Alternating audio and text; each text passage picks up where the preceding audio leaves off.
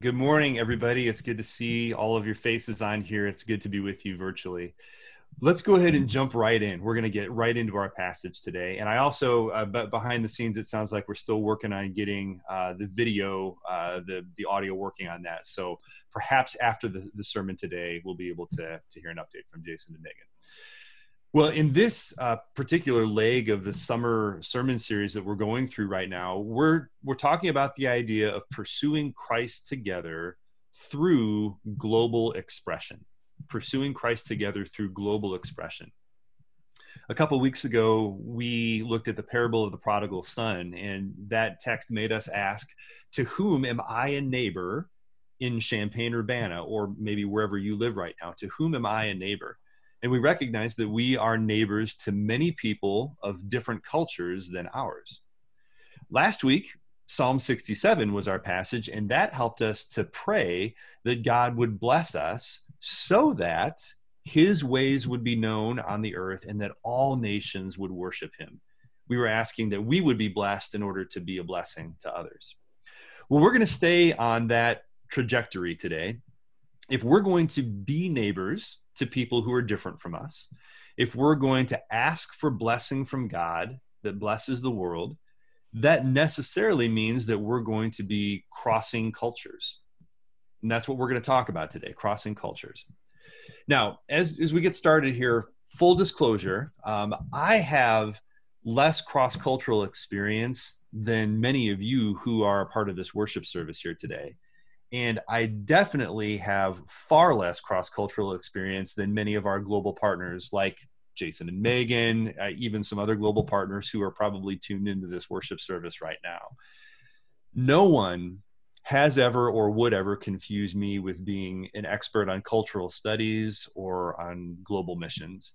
I've had one major cross cultural missions experience in my life and it is actually a perfect example of why I am no expert.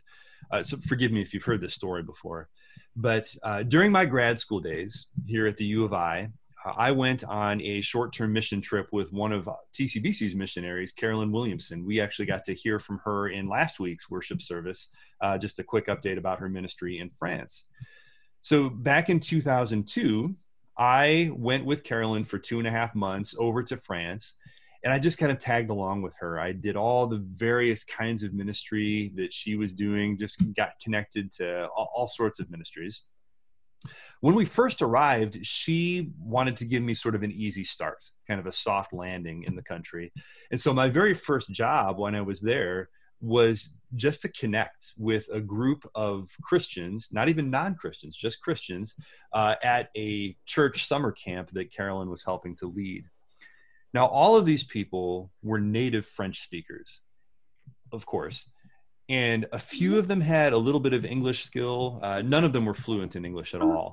And so I had to use my B minus C plus French skills to introduce myself uh, and to kind of tell my story to these people. Well, for, for those of you who don't speak French, uh, there is an unfortunate similarity between the French words for sin and peach, the fruit, peach. Um, and so, as I'm telling my story, right at the climactic moment where I'm describing how I put my faith in Christ and He forgave my sin, global ambassador for Jesus that I am, I say, Jesus took away my peaches. Mm. Well done, good and faithful servant. Well, blessedly, I I did not destroy the French church that day. Um, I didn't even undo decades of delicate cross cultural missions work. But like I said, no one would ever confuse me with a cross cultural missions expert. It's just not going to happen.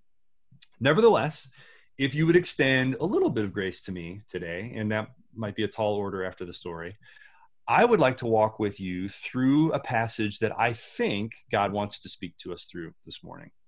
Go ahead and turn to Acts chapter 10 in your Bible. It's also going to be on screen here in just a minute. This is the famous story of Peter and Cornelius. So, Cornelius was a Roman centurion, a, uh, a military officer. And even though he is not Jewish himself, he's Italian, um, he's familiar with the Old Testament and he really appears to be somebody who's seeking after God. And so one day he is praying to the Lord, which is strange enough for a Roman, and God speaks to him through an angel, telling him to seek out the apostle Peter, whom he's never met before. And so Cornelius sends some servants to go find this guy, Peter, and that's where we pick up. Acts chapter 10, starting in verse 9. The next day, as they, the servants, were on their journey and approaching the city, Peter went up on the housetop at about the sixth hour to pray. And he became hungry and wanted something to eat. But while they were preparing it, he fell into a trance and saw the heavens opened and something like a great sheet descending, being let down by its four corners upon the earth. In it were all kinds of animals and reptiles and birds of the air. And there a voice came to him Rise, Peter, kill and eat. But Peter said, By no means, Lord, for I've never eaten anything that is common or unclean. And the voice came to him again a second time What God has made clean, do not call common. This happened three times, and the thing was taken up at once to heaven. Now, while Peter was inwardly perplexed as to what the vision that he had seen might mean, behold, the men who were sent by Cornelius, having made inquiry for Simon's house, stood at the gate and called out to ask whether Simon, who was called Peter, was lodging there. And while Peter was pondering this the vision, the Spirit said to him, Behold, three men are looking for you. Rise and go down and accompany them without hesitation, for I have sent them. And Peter went down to the men and said, I'm the one you're looking for. What's the reason for your coming? And they said, Cornelius, a centurion, an upright and God fearing man who's well spoken of by the whole Jewish nation, was directed by a holy angel to send for you to come to his house and to hear what you have to say. So he invited them in to be his guests. The next day he rose and went away with them, and some of the brothers from Joppa accompanied him. And on the following day they entered Caesarea. Cornelius was expecting them and had called together his relatives and close friends. When Peter entered, Cornelius met him and fell down at his feet and worshiped him. But Peter lifted him up, saying, Stand up, I too am a man. And as he talked with him, he went in and found many persons gathered.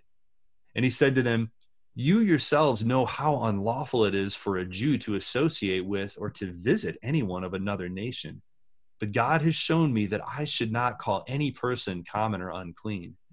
So when I was sent for, I came without objection. I asked then, Why you sent for me?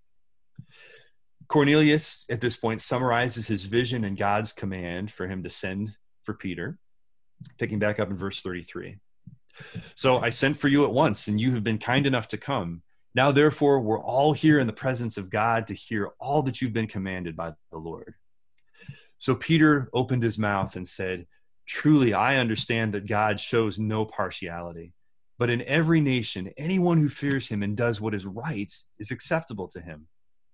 As for the word that he sent to Israel, preaching good news of peace through Jesus Christ, he's Lord of all, you yourselves know what happened throughout all Judea, beginning from Galilee after the baptism of John, or the baptism that John proclaimed how God anointed Jesus of Nazareth with the Holy Spirit and with power.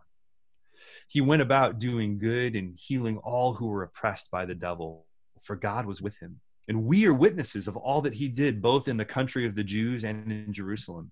They put him to death by hanging him on a tree. But God raised him on the third day and made him to appear, not to all the people, but to us who had been chosen by God as witnesses, who ate and drank with him after he rose from the dead. And he commanded us to preach to the people and to testify that he is the one appointed by God to be judge of the living and the dead.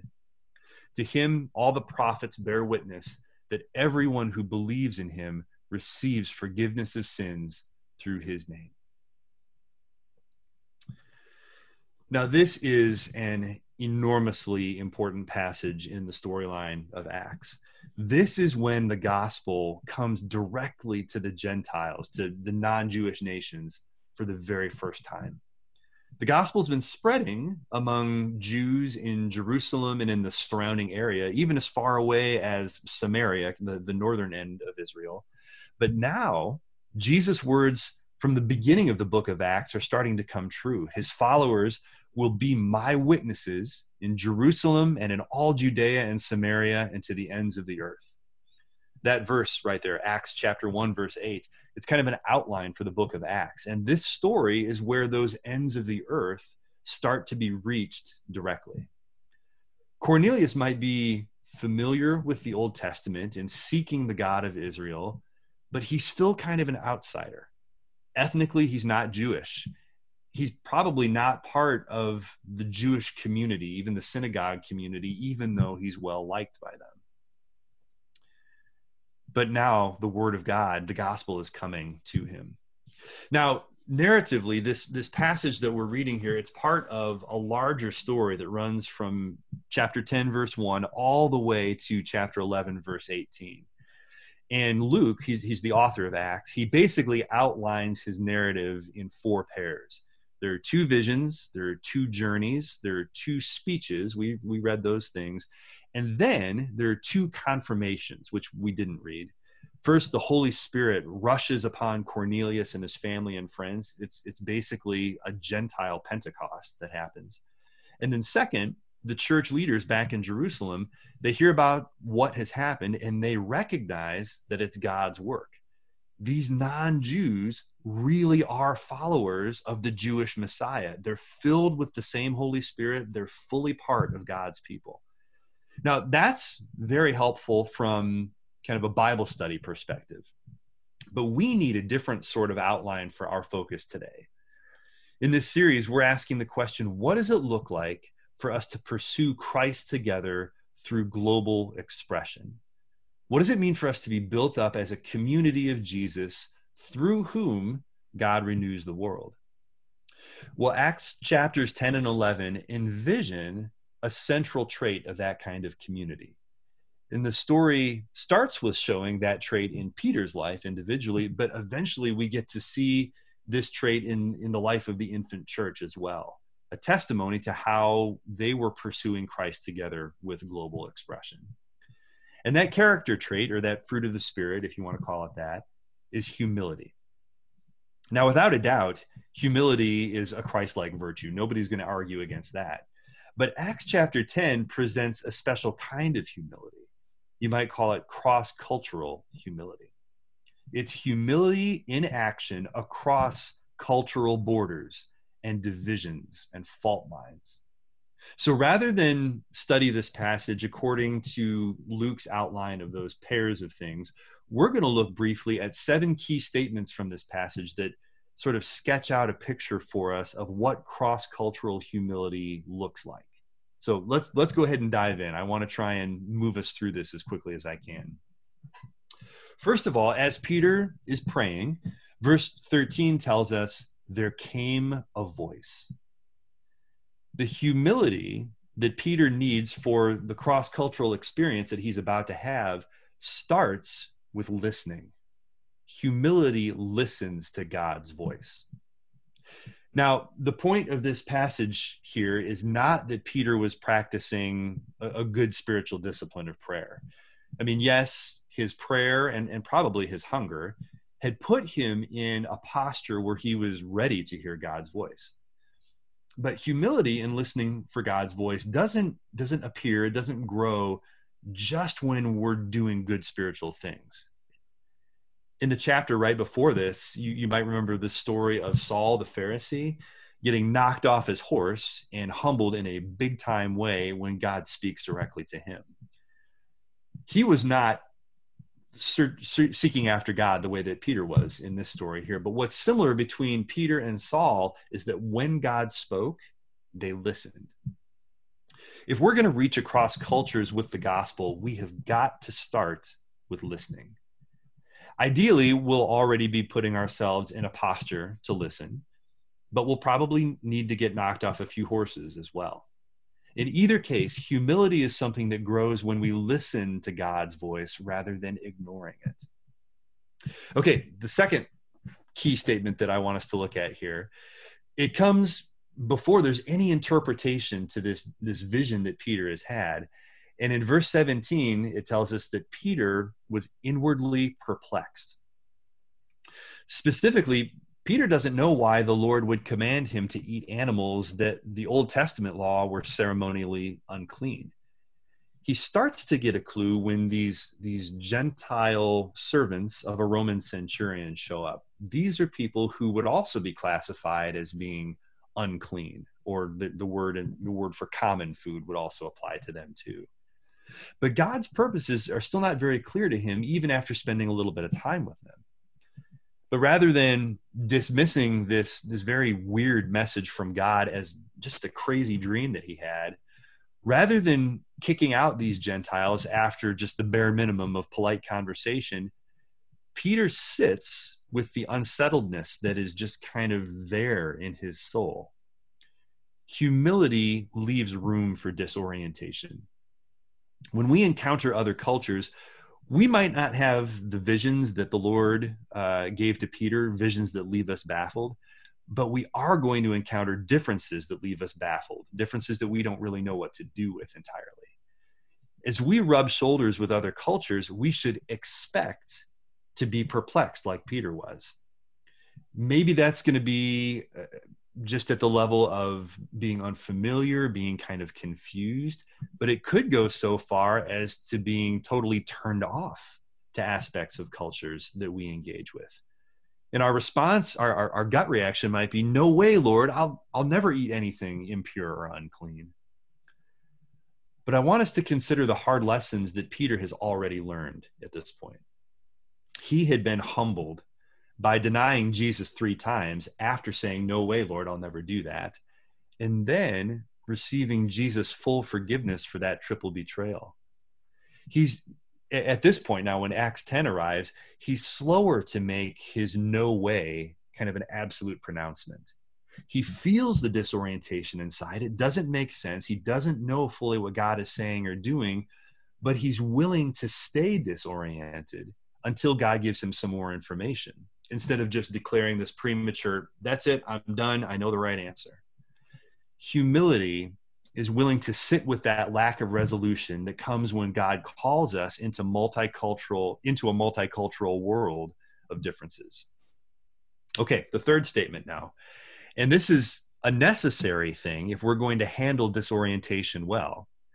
Humility recognizes where God is working outside or beyond our expectations. So while Peter is pondering this vision, God speaks to him again. He says, Three men are looking for you downstairs. Go with them, for I have sent them. Peter still doesn't understand the vision. And now these three Gentiles show up asking him to travel 30 miles away to meet a Roman centurion who thinks that Peter apparently has some kind of message for him. And the Lord says, I have sent them. I am working through these Gentiles. I have something for you, Peter, through these Gentiles. Even after three years of watching Jesus break social and cultural barriers in his ministry, after seeing him rise from the dead, after bringing after seeing Jesus bring thousands of people to faith in a single day earlier in the book of Acts, Peter was confronted with the obvious work of God far outside his expectations. I have sent them.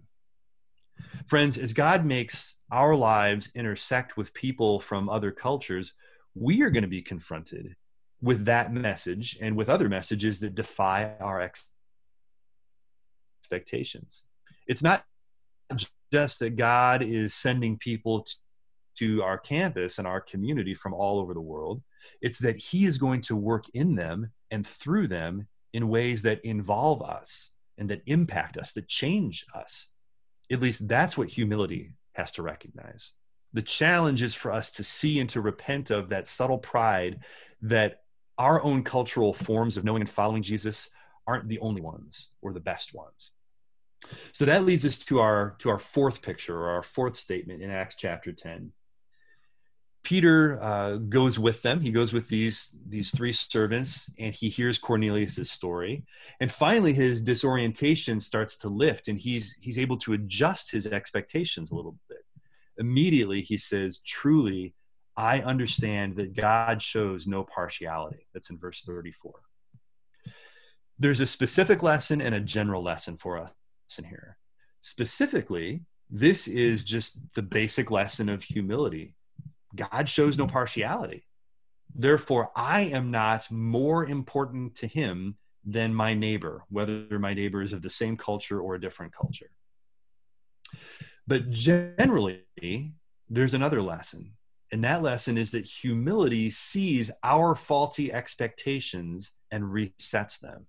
Or maybe I should say, in humility, when, when we're able to live with humility, we can see our own faulty expectations and reset them. Peter could have ignored God's messages and said, Cornelius, it's clear you want to follow Jesus. I think that's great. So why don't you just become Jewish like me and then you can really do it right? Humility instead allowed Peter to reset his expectation that God wouldn't be at work in pagan Gentiles like this. Humility allows a similar resetting in each of us when we encounter other, other cultures. But humility does not mean that everything is just relative or that truth doesn't matter. Just because Cornelius didn't need to take on the cultural forms of Jewishness in order to follow Jesus, it didn't mean that he could just believe or do whatever he wanted. The fifth key idea in here comes all, all through verses 36 to 43, but especially in 36 and 37. As for the word, Peter says, that God sent to Israel, you yourselves know what happened. And then he, he summarizes the story of the gospel. God has a specific message for the world the good news of peace through Jesus Christ. He's Lord of all. That's how Peter puts it. So humility doesn't back down from acknowledging that. There's one true God who acted in a specific time and place through a specific person, Jesus, in a specific culture, through specific events, fulfilling a specific story and promise, and calling all people and all nations to a specific response faith in Christ alone as Lord. It's a faith that transcends those specifics so that people from every nation can call this their own story, but it's a faith that is never disconnected from those specifics. Cross cultural humility doesn't require us to reject the truth of the gospel in any way or even the particular cultural background of the gospel. But humility does mean believing that every culture encounters and then retells and then lives out that same gospel in a unique way, not a superior way.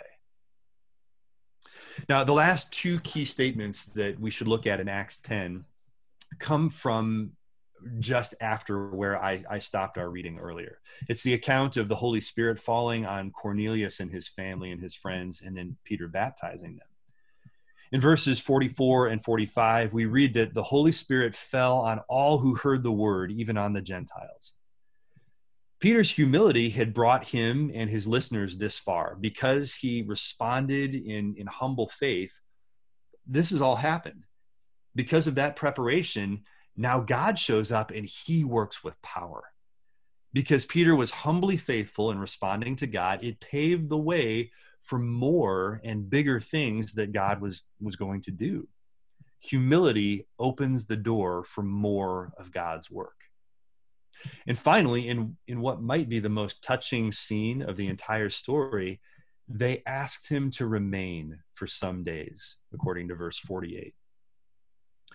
Humility opens the door not just to God's work, but to genuine relationship because of the Holy Spirit's work, but also because of Peter's humility in following where the Spirit led him, these Gentiles continue to open their hearts to Peter.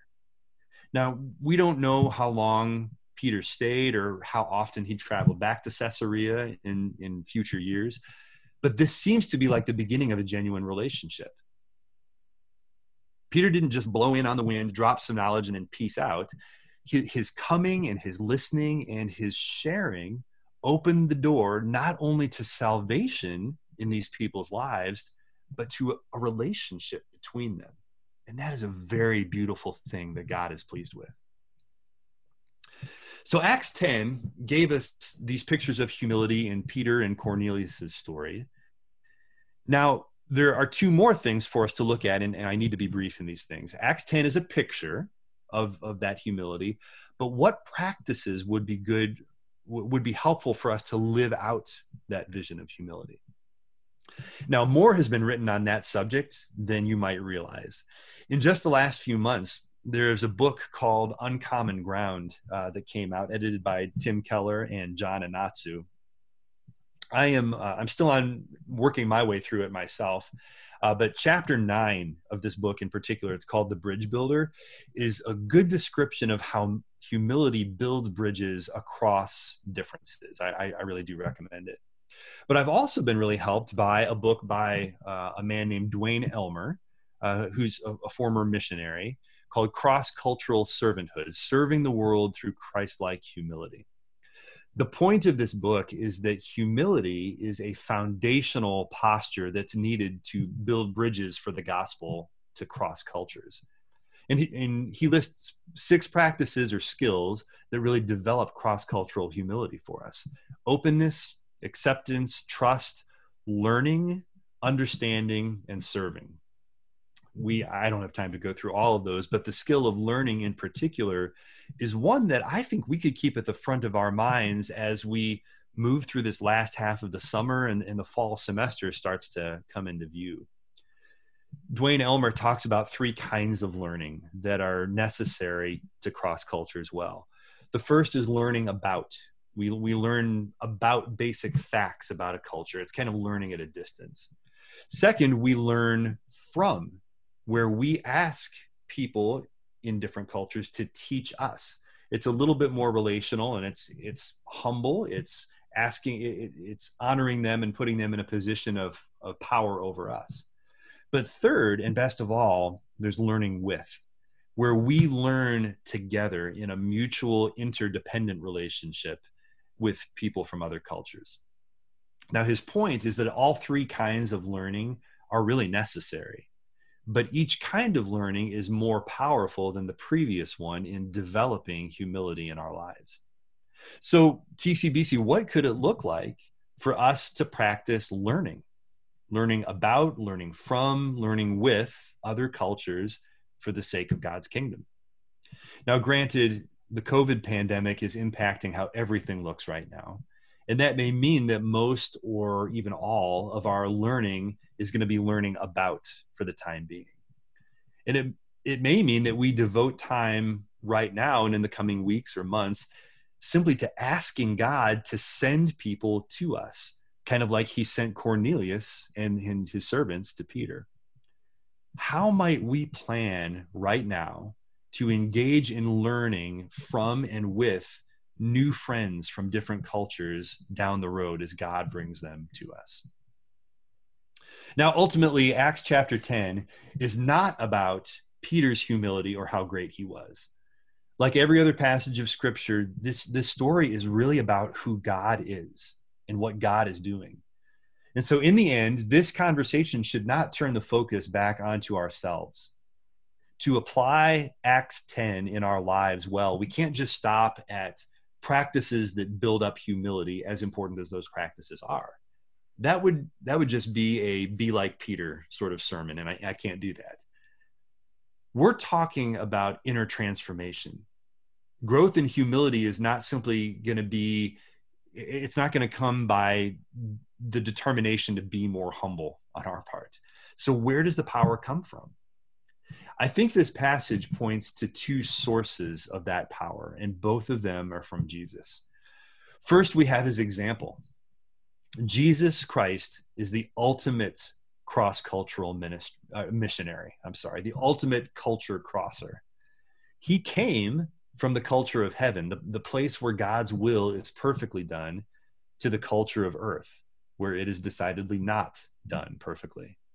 And more to the point, the Son of God submitted himself to first century Jewish culture and to the limitations of a finite human existence.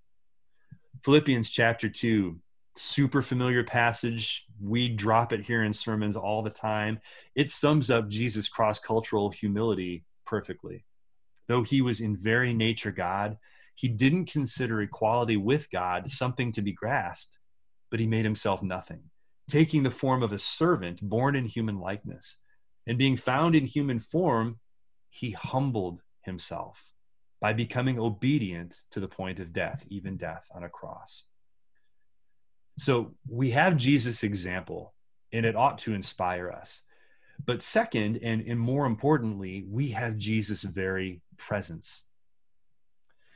The book of Acts makes it very clear that the church's mission is actually Jesus' own mission, which he is continuing through us. Remember, he said at the beginning of the book, You will be my witnesses. The Holy Spirit's power at Pentecost and in this story of Peter and Cornelius, his power is proof that Jesus is intimately present with us and he is infinitely powerful for us. Our growth in humility and our ability to bridge cultures for the gospel, they only happen to the degree that we stay grounded in our relationship with him. Well, 18 years ago, my my trip to France was, I think, a success. It's definitely not because of me. It is definitely not because of the peaches that Jesus took away. I interacted with plenty of non Christians while I was there, though I, am not sure if any of them believed in the gospel as a, as a result of my interactions. I also interacted with many French Christians there, and I hope they were built up by my time with them. I know the Lord did things that I couldn't see at the time, things that I may not know ever. But what happened without question and what made that trip a success was what happened to me. I encountered Jesus through another culture in a way that I never would have if I had just stayed inside my own. He's inviting all of us to pursue him together like that. Amen. Let's pray. Lord Jesus, we give you thanks that you are the ultimate culture crosser and that you yourself are the humble servant, the humble king, the one who brings the good news to all of us with humility. Lord, may we not only look at your example to see who you are in that way, but wait, may we know you more ourselves and be filled with your Holy Spirit with power to bring your good news to all people around us with humility. In your name, amen.